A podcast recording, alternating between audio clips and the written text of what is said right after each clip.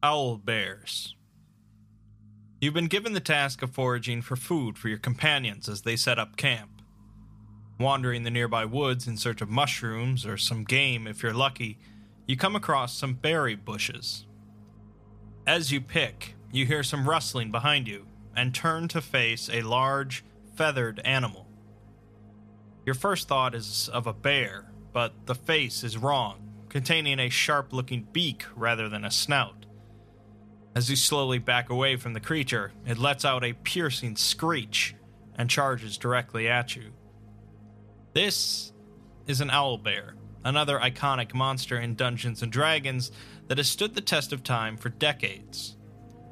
It's not a creature that's dense with lore like dragons or mind flayers, but it's a memorable monster nonetheless, appearing in countless modules and other media. We'll be taking just a brief look at owl bears and their ecology. Owl bears were first introduced in the Greyhawk supplement for original D&D in 1975, created by Gary Gygax. Gygax said that he was inspired to create the owl bear based on a toy figurine he found in a bag of figures from a dime store, labeled as prehistoric animals. The toys are based off of various monsters from Japanese kaiju films, such as the Godzilla franchise, and Gygax was also inspired by them to create a couple of other well known creatures the Bulette and the Rust Monster. The Greyhawk supplement describes it as a horrid creature that hugs like a bear and attacks with its beak. The owlbear's popularity was set from that point, and it would go on to appear in every basic monster manual for each edition of Dungeons and Dragons. Dragon Magazine number 214 from February of 1995 featured an article titled The Ecology of the Owlbear, and I'll be drawing a number of tidbits about owlbears from that article. An owlbear is fairly simple in concept, a combination between a bear's body and an owl's head. A typical owl bear is between 8 to 10 feet in length, covered in feathers rather than fur, with both a sharp beak and sharp talons on each of its paws. The owl bear is an excellent predator, with both keen eyesight and sense of smell, and when it finds its prey, it grapples the target thanks to the flexibility of its forearms and slices into it with its beak or claws. Owlbears are typically carnivorous, although they are known to consume honey like a normal bear. Its owl head forces it to only see straight ahead, but it can turn its head a full 270 degrees to compensate. It's extremely difficult to sneak up on an owlbear thanks to their incredible hearing, and their eyes possess a transparent third eyelid that protects them from dust and grit, as well as bright lights. One possible avenue for survival against an owlbear is climbing a tall tree, as owlbears' size and weight prevents them from being great climbers. They are willing, however, to wait it out, usually, and depending on the size of the tree, are often strong enough to simply knock it over. Owlbears make their homes in caves or ruins, where they drag their kills back to to finish devouring. They will often leave portions of the carcass in places around their den to lure in potential scavengers that they can also kill and eat. An owlbear considers itself the master of its territory and will attack anything it encounters if hungry enough, regardless of its opponent's size or ferocity. They will also leave inch deep claw marks in trees around its lair to both keep their claws sharp as well as to warn other owl bears of their territory. An owl bear typically hunts by itself, unless it has mated. If an area is especially rich in food, a family of owl bears might stick together for longer than normal due to lack of competition for food. Owl bears reproduce by the female laying a number of eggs, usually between 1 and 6.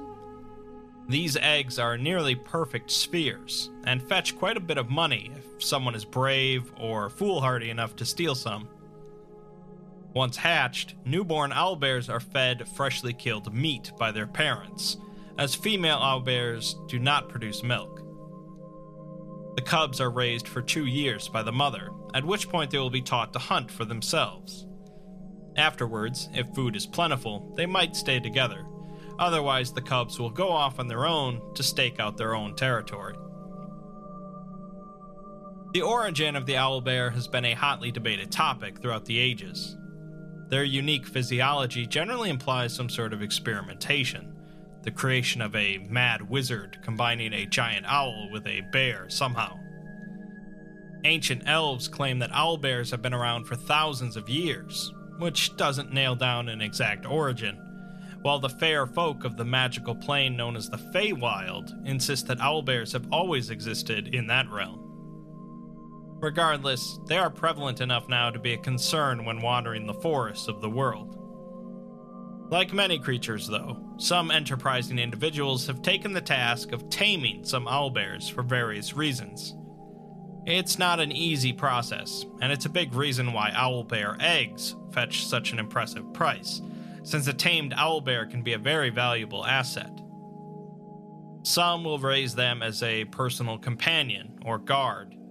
Others will use the owlbear as a mount rather than a more conventional horse and certain communities will use them as war beasts or to protect a territory from intruders. Others still might use them for sport, with some remote communities hosting owlbear races, where an owlbear is just as likely to maul its handler as it is to finish the race. Even worse, starved owlbears are occasionally thrown into gladiatorial arenas as a particularly vicious opponent for unfortunate gladiators to be faced against. There are a handful of owlbear variants, although nothing as extreme as some other species of monsters. The Arctic owlbear is more of a cross between a polar bear and a snowy owl, residing in the cold areas of the world. They are excellent swimmers and tend to be even more aggressive due to their constant hunger. The winged owlbear is much more unique, possessing a pair of large wings, enabling flight.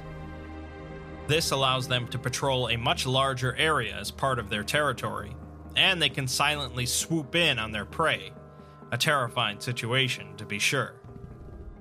There's also said to be even larger variants of the owlbear, some as much as 15 feet in height, weighing thousands of pounds.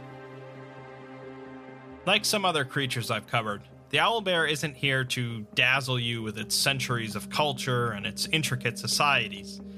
It's simply an animal, albeit an incredibly unique and iconic one, and not every threat a group of adventurers encounters is going to have an extensive backstory.